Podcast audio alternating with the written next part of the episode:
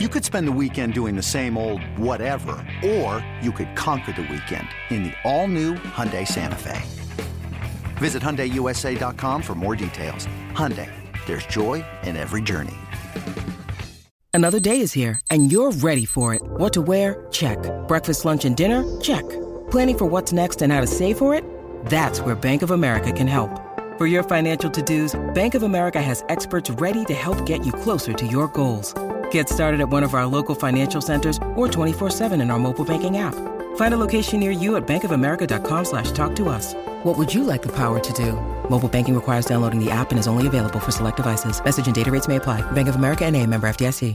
You love them, you hate them, and you can't stop talking about them. Announcers, analysts, pundits, they're all fair game. It's Sports Media Mayhem with Alex Reimer. Time to let it rip. Hello, everybody. Happy Wednesday. Happy Wednesday indeed, and welcome into another edition of the Sports Media Mayhem podcast. My name is Alex Reimer as we fly through November here, and this is a very special show that I have for you all today. I am reuniting with one of my favorites.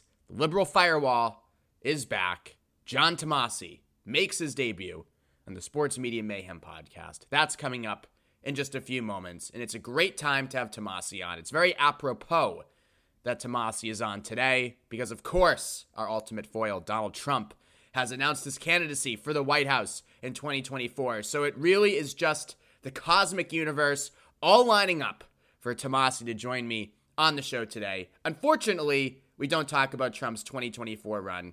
You have to tune into the post show for that. We talk about a bunch of other things. Oh, I love it. So that's coming up in a few moments. You don't want to miss that. But before we get to Tomase and the liberal firewall gets back together, have a few notes I want to fly through here at the top of the show. The Patriots, of course, are coming off the bye week. They will play the Jets this Sunday. The Patriots are 5 and 4 at roughly the halfway point. Lots of halfway reviews, of course, over the last week with the bye. I just want to do a brief one with the NFL announcing that we've heard through the first nine games of the season. And man, oh man, we've spent a lot of time the last few years talking about how Tom Brady's absence has taught Patriots fans how the other side of the NFL world lives. Well, you can carry that right down to the announcing teams we've been forced to endure for the bulk of this season. When you need mealtime inspiration, it's worth shopping Kroger, where you'll find over 30,000 mouthwatering choices that excite your inner foodie. And no matter what tasty choice you make, you'll enjoy our everyday low prices, plus extra ways to save, like digital coupons worth over $600 each week. You can also save up to $1 off per gallon at the pump with fuel points. More savings and more inspiring flavors make shopping Kroger worth it every time. Kroger, fresh for everyone. Fuel restrictions apply. I think we got one Romo and Nantz game.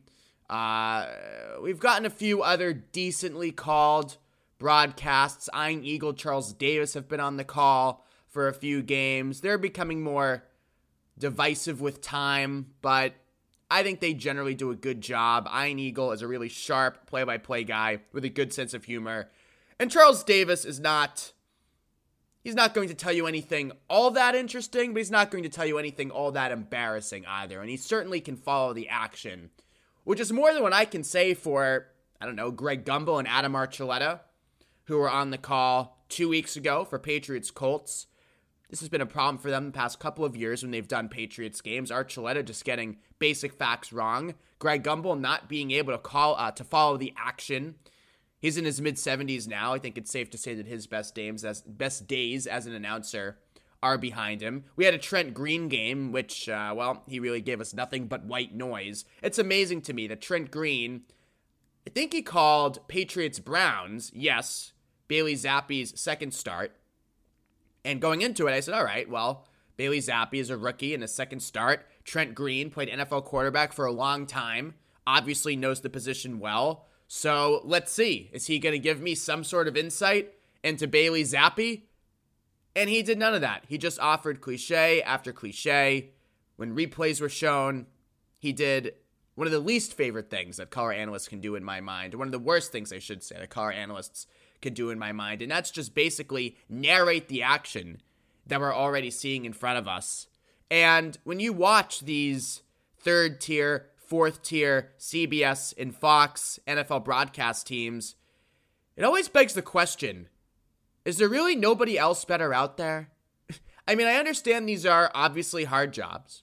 I understand that once you have somebody in the booth who's done it for a few years and is comfortable with the protocols, the production meetings, all of that, it can be hard to move on. But CBS has a multi billion dollar partnership with the NFL. They really can't do better than Greg Gumbel and Adam Archuleta. They really can't. You're going to tell me that of all of the recently retired ex players, you can't do better than that. And I know that being a color analyst is hard. There's a reason why most retired players go to the studio, do TV hits. They don't step into the booth. It's a much different gig. You know, even Kirk Herbstreit, who I think is an excellent college football analyst, has shown this season on Amazon with Al Michaels that he is just a fair NFL analyst. It's hard. But we can't do better than Trent Green just telling me what I'm already seeing in front of my, you know, on my TV on replay. We can't do any better than that. I said this at the start of the season. We did our NFL preview podcast, and it rings true today after watching nine Patriots games, most of which have been called by second, third tier, fourth tier announced teams. We really can't do better than this. It's amazing all the money, all the trappings that these networks spend on the NFL, all the resources that they pull into it. And once you go down the depth chart, it's pretty darn weak. So we'll see what happens in the second half of the season. If the Patriots continue to middle, we'll continue to hear middling announced teams. If they go on a bit more of a run, hmm, not sure how much Nantz and Romo games we'll get with Mac Jones in this offense, but maybe more Ian Eagle and Charles Davis, which at this point is the best that we can hope for.